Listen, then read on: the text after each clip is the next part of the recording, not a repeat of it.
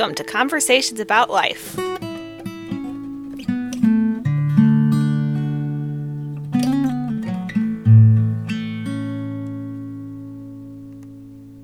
thanks, Keith. Been looking forward to talking with you. And uh, I guess um, as far as just an introduction, um, I know you from church. You've been around for, like, I've known you since you were pretty young. And uh, and you've had a pretty eventful life so far. So I thought we'd talk about that and just whatever comes up and so forth. But um, you want to just say a few words about how you would introduce yourself, like just who, who you are as Keith Wild Harbor? Um, well, I mean, there's not a whole lot to say. It's, I'm twenty-eight. Um, I've been going to Rockport Baptist Church for the uh, majority of my church-going life. I was at uh, First Baptist Church of Arnold for a couple of years. I've pretty much just followed my grandmother around. Yeah. But um, she's actually at a church off of, um, what's the name of that street? Telegraph, nearby here. Which oh, yeah. It's a right. uh, older people's church, I guess, mm-hmm. from what she describes it. And I, I know Rockport, so I'm more comfortable there. Yeah. Well, you know, I, even though I've kind of known who you were for a long time, I don't really uh, know a super whole lot about you, so just looking forward to hearing more about. Yeah, you were not the first to say that. In fact, while I was in prison, there was, I mean, I was in the same housing unit for a year or so at a time. Yeah. There were guys who knew of me, but I mean, I'd know them for a year, and they didn't know what my voice sounded like, because yeah. I just, I'm not a talkative person. I'm very introverted. Yeah. So it's... So you grew up with your um, grandma. She, she the one who raised you from Correct. When you were young? Okay. Yes. So um, how did you, you know, what about your parents? Um, um, well, long story short, uh, Mom was just too young when she had me. She didn't know what she was doing, and it was better off on all parts if uh, Grandma took over. I see. So she okay. did that, and it was, there's been a few bumps on the way, but I think it was definitely long-term a good idea. Okay. And um, and then, right out of um, high school, was it the Marines that you joined? Yes, sir. Okay. Marine Reserve. Um, I made the uh, unfortunate decision of trying to stay in the Reserve for a variety of reasons, as opposed to active, mm-hmm. most of which were short-term thinking. Okay. I mean, I, there was a girl in high school I was seeing, and then... Um, Uh, my whole family's paranoid about enlisting, so they're thinking, oh, well, you're just going to go to war and get hurt or die or something or other. Like, it, it's only the reserves. If it gets really bad, they'll call me, and then I'll go. But until then, I'm at home. And mm-hmm. that was, I think things would have gone better, at least, or at least differently, had I gone straight into active duty. But that's not what happened, and here we are today. Yeah. So, so the Marine Reserves, I guess what that is, is you go through...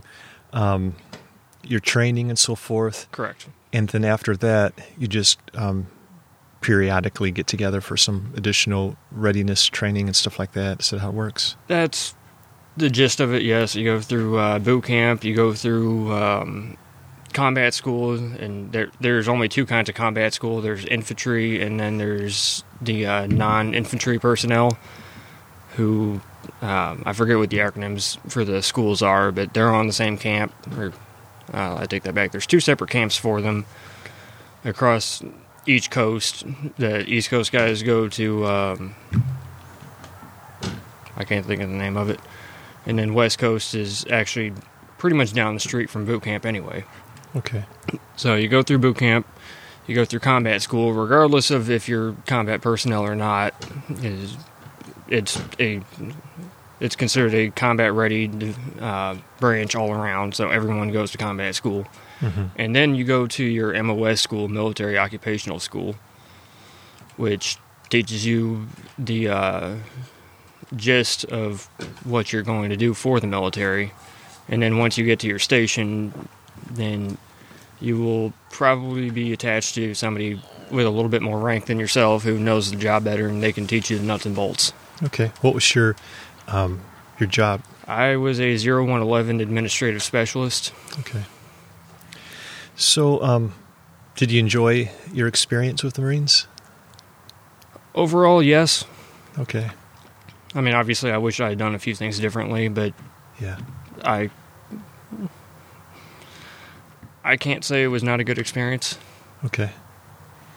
Then um, after your um, training and you're kind of back, you're in the reserves, but you're on uh, you're in uh, civilian life. So, um, what were you doing then? Were you working or going to school or uh, a little bit of both? I was still working at a uh, fast food place down the street from my house, and uh, after a little while, I put a little bit of money in, and I decided to get my own place, or quasi my own place. I had moved in with a couple of other coworkers, and then uh, that wasn't working out. So me and one of the other coworkers decided to move into an apartment by ourselves.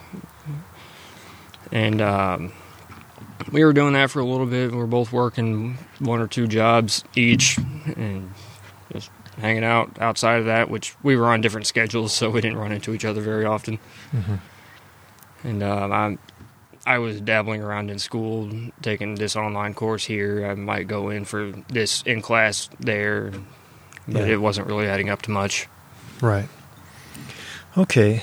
So, um, and then I guess the next big event would be, you know, the accident that led up to prison and stuff. Right. The um, the coworker who I moved into that apartment with, it started out as a business arrangement, but living together, you're going to either get to know each other or get to hate each other. Yeah. I wouldn't say I hated him. He was a pretty cool. He was a good guy, pretty cool to hang out with. We disagreed on this and that, but you're going to find that everywhere. Mm-hmm. And he was, I would say he was a good friend to me. He was a lot better to me than I was to him. But um, his name was Matthew Knight. He was a couple of years older than me. I want to say he was twenty-six at the time. This was in twenty thirteen. And um, long story short, we're drinking, and I'm playing with a gun that I thought was empty. And uh, it wasn't empty. I shot him. I called nine one one. I was asking for an ambulance, but the uh, police had to come in and secure the scene. And uh, police took me, ambulance took him. Uh, he died at the hospital, and I was charged with his uh, death. Mm-hmm. So, um, then what was the charge, like uh, s- second degree? Originally, it was involuntary manslaughter, which Invol- carries okay. a sentence of uh, seven years. I was getting ready to enter a plea deal via my lawyer, and at the last second, the prosecutor withdrew that option, and he refiled the charges to second-degree murder mm-hmm. based on a lot of basically hearsay evidence and whatnot. The kind of thing that you always hear in the news isn't supposed to come in and everything else. And um, so I spent some time on uh, bond. I had paid the county to release me, basically, mm-hmm. for the time period. While I was fighting my case, or my lawyer was fighting the case, I kind of stuck my head in the sand and let him deal with it because it was too much for me. Yeah. I mean, it, I hear from a lot of people, oh, you were holding up a lot better than I would have thought so. Um, and I can only think, I'm like, you must have seen what you wanted to, because there were days that I was not holding up. Mm-hmm. And um I'm very grateful for all the family support I had through that and continuing to today. Because, again, if it hadn't been for my uh, family, my support system, my church, I don't see how I would have got through that. As far as your family, um, besides your grandmother, who is, is there other family members who were supportive? Yes, my aunt, her family, uh, her husband, her two kids, who we grew up closer as brothers, but my cousins. They're a little bit younger than me. Um, I still talk to my mom on occasion, and my brother. Okay. He's in uh, Japan with the Air Force right now. Okay. He's supposed to get home next month. Hmm. Okay. Yeah, and um, yeah, my my father died when I was a kid, so it's mm-hmm. not a whole lot of involvement there. Yeah. So, um, do you feel like you were treated fairly by the justice system? In the end, yes, but overall, there's a lot of hoops and hurdles to go through. And it, on the one side, it boils down to you have, you won't have a problem with authority if you haven't done anything wrong, but um, authority is not blind to uh, society. Hmm. So it's. So in the end, you you feel like you got um, the right sentence and everything, but you had to, um, but it didn't come easy. You had to, like, you could have got. Um, are you saying you know you could have got ran over and been treated unjustly if you wouldn't have? Uh, Quite easily, and really, if it hadn't been for a skilled lawyer mm-hmm. who really knows the ball game inside the court hmm. or the uh, courtroom, I should say. Mm-hmm. If it hadn't been for a good lawyer, I quite easily would still be in prison right now, most likely serving twenty-five to life for second-degree murder. Okay. Yeah. Wow. So what was your sentence then? I received seven years, and um, after four years and a few months in prison, the uh, parole board in Missouri decided to release me to supervised release, mm-hmm. which I'm currently doing right now. Okay. And I've heard some horror stories about parole stipulations and people being revoked and sent back to prison over crap, basically, which on the one side I can understand because it's a supervised release. I'm not done yet. Mm-hmm. I'm still on a tether. But uh, my parole officer seems very relaxed, but at the same time straight up. Okay. So, so what was prison like? Um... Some days it felt like daycare, some days it felt like high school, and then other days I'm sitting there just going, what the hell is wrong with these people? I'm sorry, I know this is a family-friendly podcast. I'm trying to keep the language to a minimum, but uh, that's just what it was. Mm-hmm. Um, what was, um, you know, what was the frustra- What was the most frustrating part of prison life? Um, it... very easily had to be the uh, prison politics. Somebody who may or may not be affiliated or a part of some gang or the other has some opinion on these kind of crimes, and they decide to exert their opinion on other people. And so it's like other inmates, uh, the politics among inmates. Is that what you're talking about? Correct. Okay. Some people don't like certain charges. They think that if you're capable of this, then that should happen to you, even in prison and whatnot. And for those reasons, a lot of uh, certain types of crimes are segregated from main population.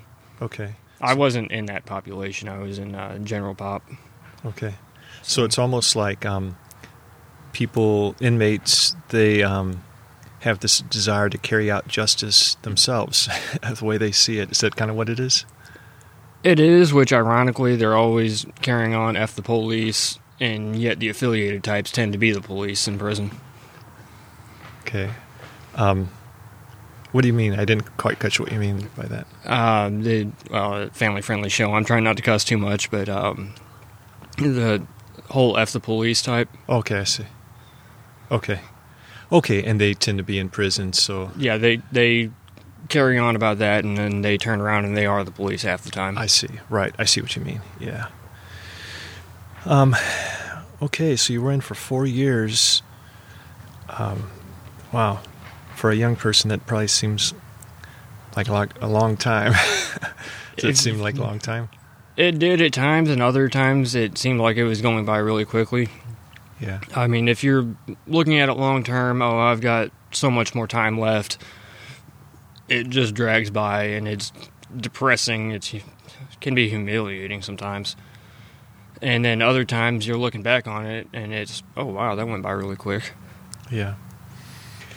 Um, what was your favorite thing to do in prison?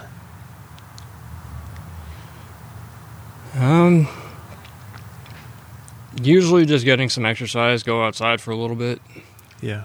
And the... Uh, outside time varied by your custody level, which I was always considered minimum, but at a certain point I had requested a job assignment that was only available at a medium security.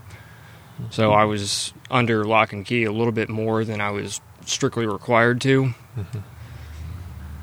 And, uh, I mean, it was aggravating sometimes because I'm just going, I'm supposed to be minimum security. Why am I being treated like a medium? Mm-hmm.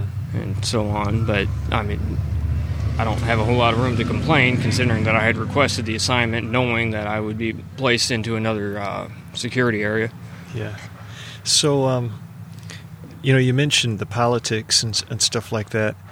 So is there a lot of that? I mean, like, uh, is there, are there, is it like gangs and... Um, it's, type? I would say it's a watered-down version of what you see in Hollywood and, like, the uh, California prisons, and it's a mix between that and kindergarten, basically. Hmm. Okay.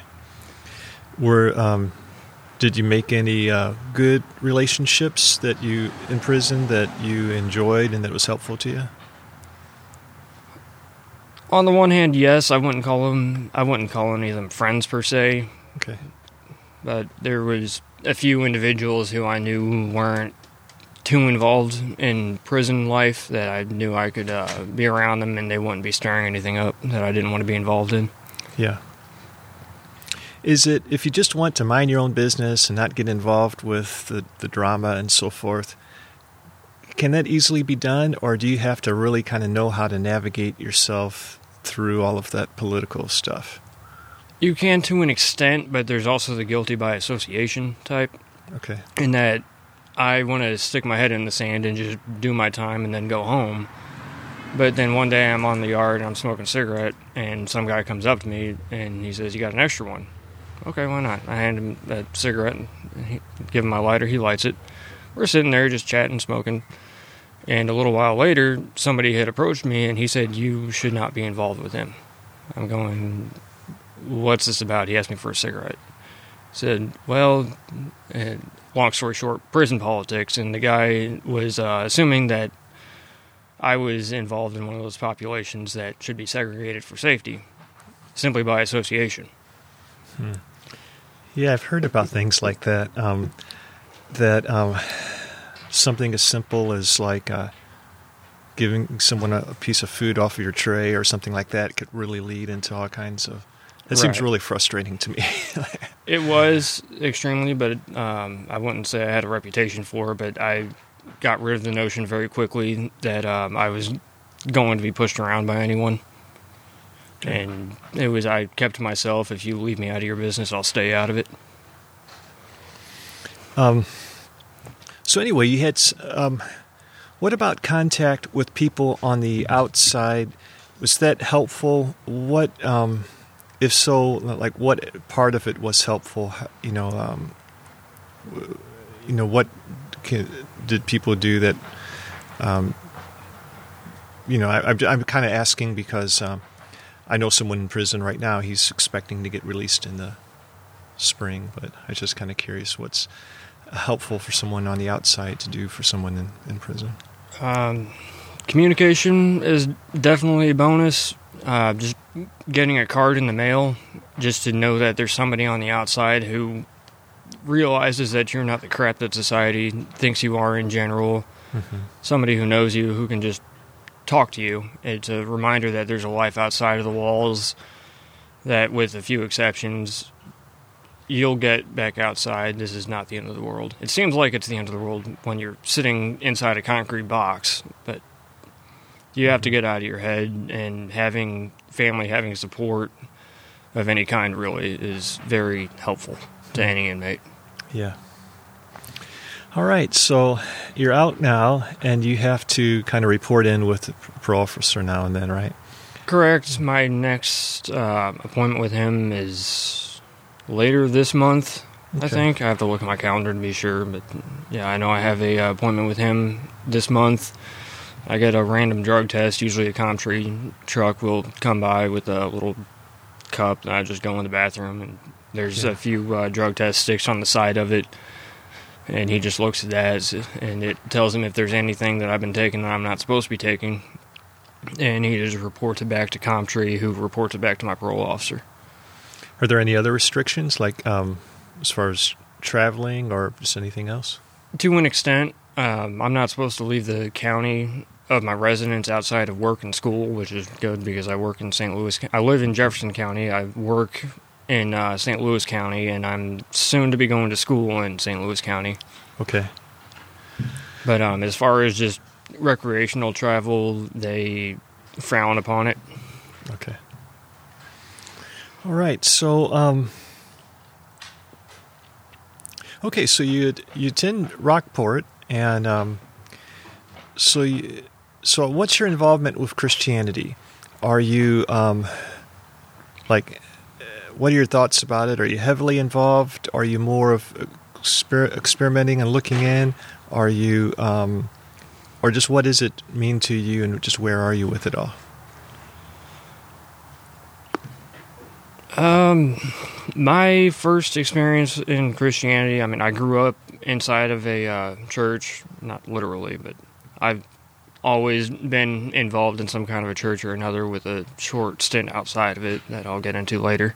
Okay. Um, yeah, I mean, I went to uh, summer camps that were church affiliated. I went to one church or the other for most of the time I was growing up. First, uh, First Baptist Church of Arnold, and then um, Rockport Baptist Church. Like I said, I just followed my grandmother around, basically. Mm-hmm. I had been saved at one of the um, summer camps. Okay. And I was baptized at, uh, where was that? Uh, I'm drawing a blank, I'm sorry. Um, That was at First Baptist. Okay. In Arnold? Yes. Okay. They went on top of, uh, was that Michigan Avenue? Yeah. Right, mm-hmm. Where they just put in that uh, senior center. Right, yeah. Okay. Um, and then you had a, a stint outside of that? You said you'd get to that later? Like, what was that? Yeah. Um, I wasn't living at home at the time, and it was... I felt like I had sort of been indoctrinated into church, mm-hmm. and I got to a point where I realized that I never made the decision for me. I made it for the people around me because I wanted their support. I wanted their approval. Mm-hmm. So for a little while, I stopped going to church, and it wasn't so much that my life started falling apart, which it did to an extent, but, um, sorry, I just lost my train of thought. Uh, as far as not being so involved with the church, it was uh, not living the way that Christ wants us to. Mm-hmm.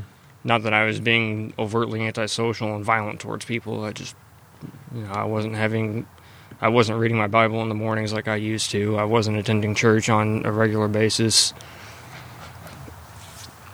And, um, it Sorry, I keep losing my train of thought. That's okay. But uh, it, I had basically had to step back and live without the church, basically for the first time in my life, and making my own decisions. Mm-hmm. And in the long run, it did not... I mean, I needed the experience, but it wasn't a good idea at the same time. So, okay. And then... Um, After the uh, shooting, I had had to move back home, and I was still hesitant about going back to church.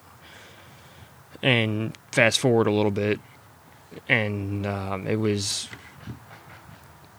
I was just so wrapped up in my own head and my emotions, and I really couldn't understand how I was going to keep on with my life at all, with my history, knowing what I had done. And it was one night I'm sitting in my room, and just the thought crossed my mind, oh God, you have to help me. I can't do this. And it really, it felt like a weight coming off my shoulders. Yeah. And it was at that point that I realized that I couldn't keep living the way I was. So I reconnected with my church, with Rockport. Ah, excuse me. I had reconnected with my church, and I had started talking to people again, basically. Yeah. And I basically went back to trying to live with Christ as much as I'm capable, but that's a... It's a two-way street, but it's not. So anyone with a relationship to Christ understands what that means. Um... A two-way street, but it's not, meaning, if I'm interpreting that right, do you mean it's like um, there, there's uh, something done on both sides, you're, you're, you and Christ, but it's it's not in the sense that it's really him or... Correct. Doing it all? I mean, it's the Bible teaches that you're supposed to live the way God wants you to. You live the way that Jesus told you to. Mm-hmm.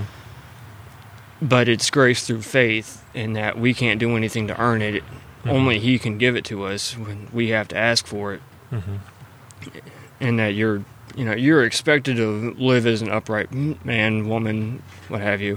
Mm-hmm. You're supposed to be a good person and all that, but that doesn't do anything.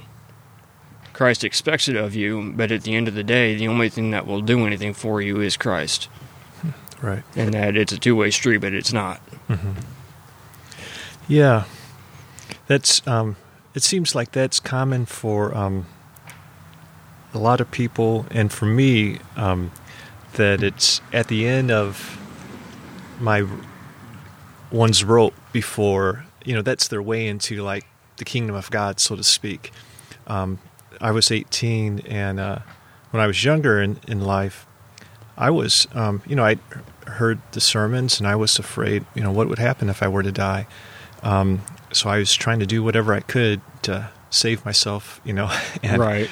got baptized, um, said the prayers, did whatever I thought, and uh, just to no avail. It seemed like it was just all meaningless, and it was, and then I kind of went on throughout my teenage years, and uh, then finally kind of came to the end where it was like uh, just thinking, man, God's got to s- save me from who I've become, and um, and it was the same experience as you described. I just felt like a weight of guilt was just lifted from me, and I felt as light as a feather, and um, it was, and after that, it was kind of like a new world opening up to me.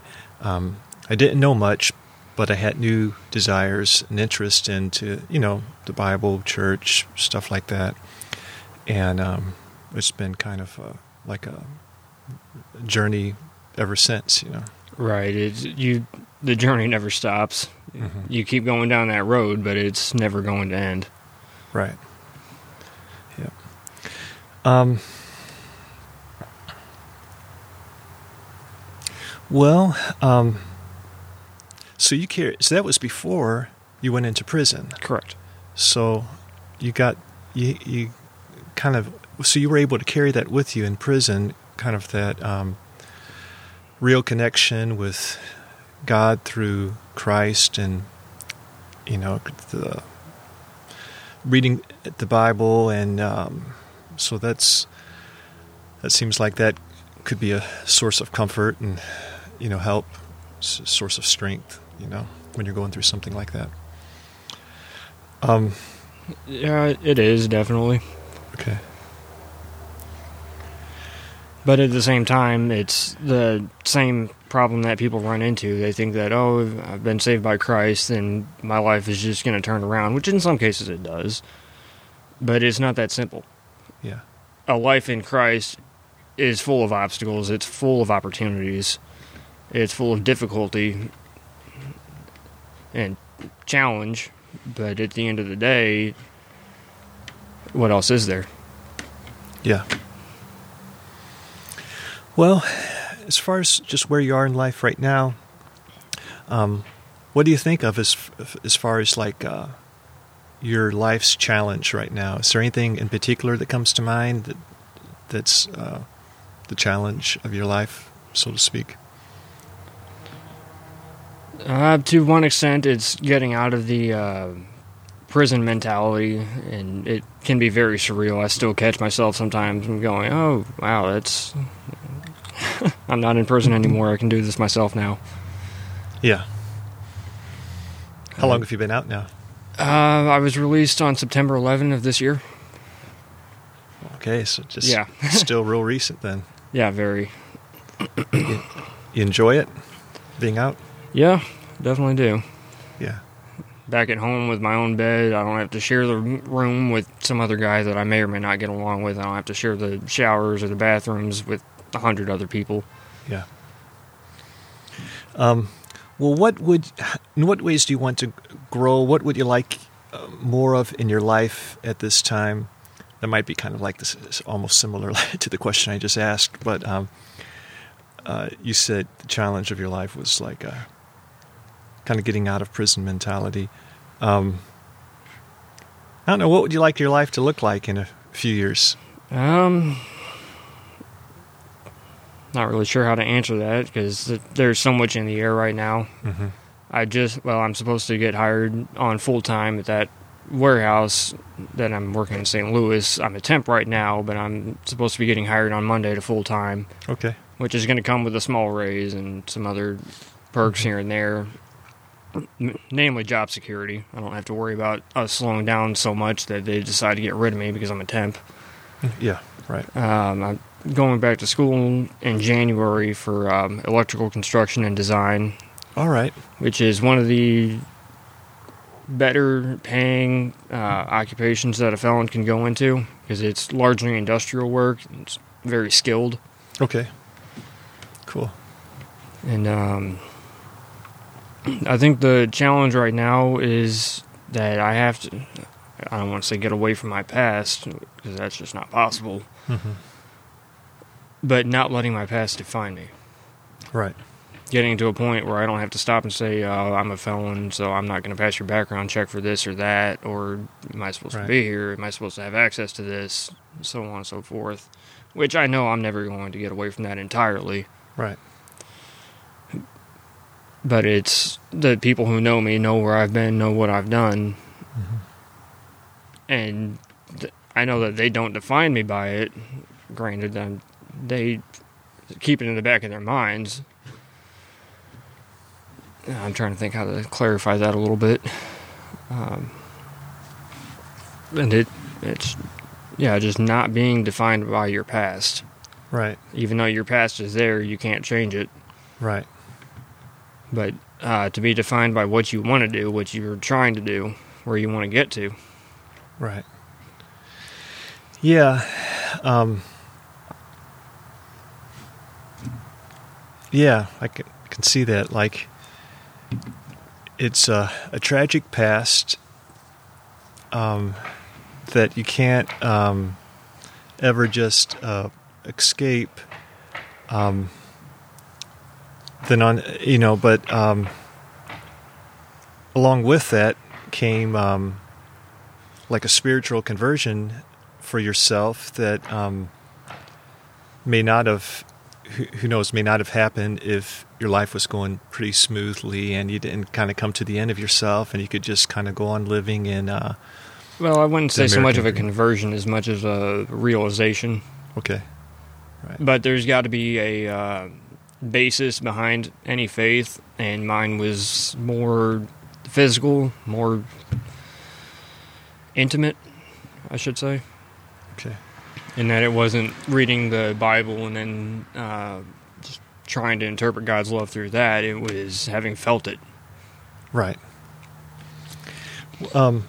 You have any routines right now, um, like spiritual routines? Like a, you're a church attender um, on your own. Um, uh, do you have like uh, prayer and Bible reading routines or anything that you follow that's um, you know helpful for you? Um, well, I have a very difficult time rereading anything that I've read in the past. Mm-hmm. So it was, the Bible was kind of a one-off for me. I've read it in bits and pieces here and there throughout my life, and I. have difficulty rereading anything, so I haven't put a lot of effort into it. But um, I have a verse of the day app on my phone that I'll look through in the mornings. Sometimes it makes sense, and other times I have to read the whole chapter to understand what it's trying to say. Mm-hmm. Yeah. Um, I mean, it's not. It goes back to the religion versus faith. It's not anything that I can do, but there's things that are expected of me. Yeah. Um, what would you like as far as, um, so it seems like you're pretty work-centered right now, which makes sense. You know, you're new in the workforce and uh, you want to get established and uh, that all makes sense. What would you like um, to see in your life as far as like uh, relational and so forth? Like, what would you, um, do you... Um, appreciate the, just the church experience the way it is, or would you like to be in more um, interaction with other Christians, um, like in a small group or one, you know, just one-on-one, or um, just uh, are you, um, do you have friendships you're growing, or just what would you like your life to, what are your desires concerning that relational type of things? And with other people? Um, well, again, I'm a very introverted person. Yeah. And I, as unusual as it is, but I've come to learn it about myself. I don't have the uh, impulse, the instinct, really, to socialize, to communicate with people. I enjoy the activity. I just don't have the in, the uh, instinct for it. Doesn't yeah. make a whole lot of sense to me, but I'm sure there's some psychiatrist or psychologist who might be listening to this and say, oh, I know what that is. Yeah. But um, it's finding common ground to have anything to do with each other.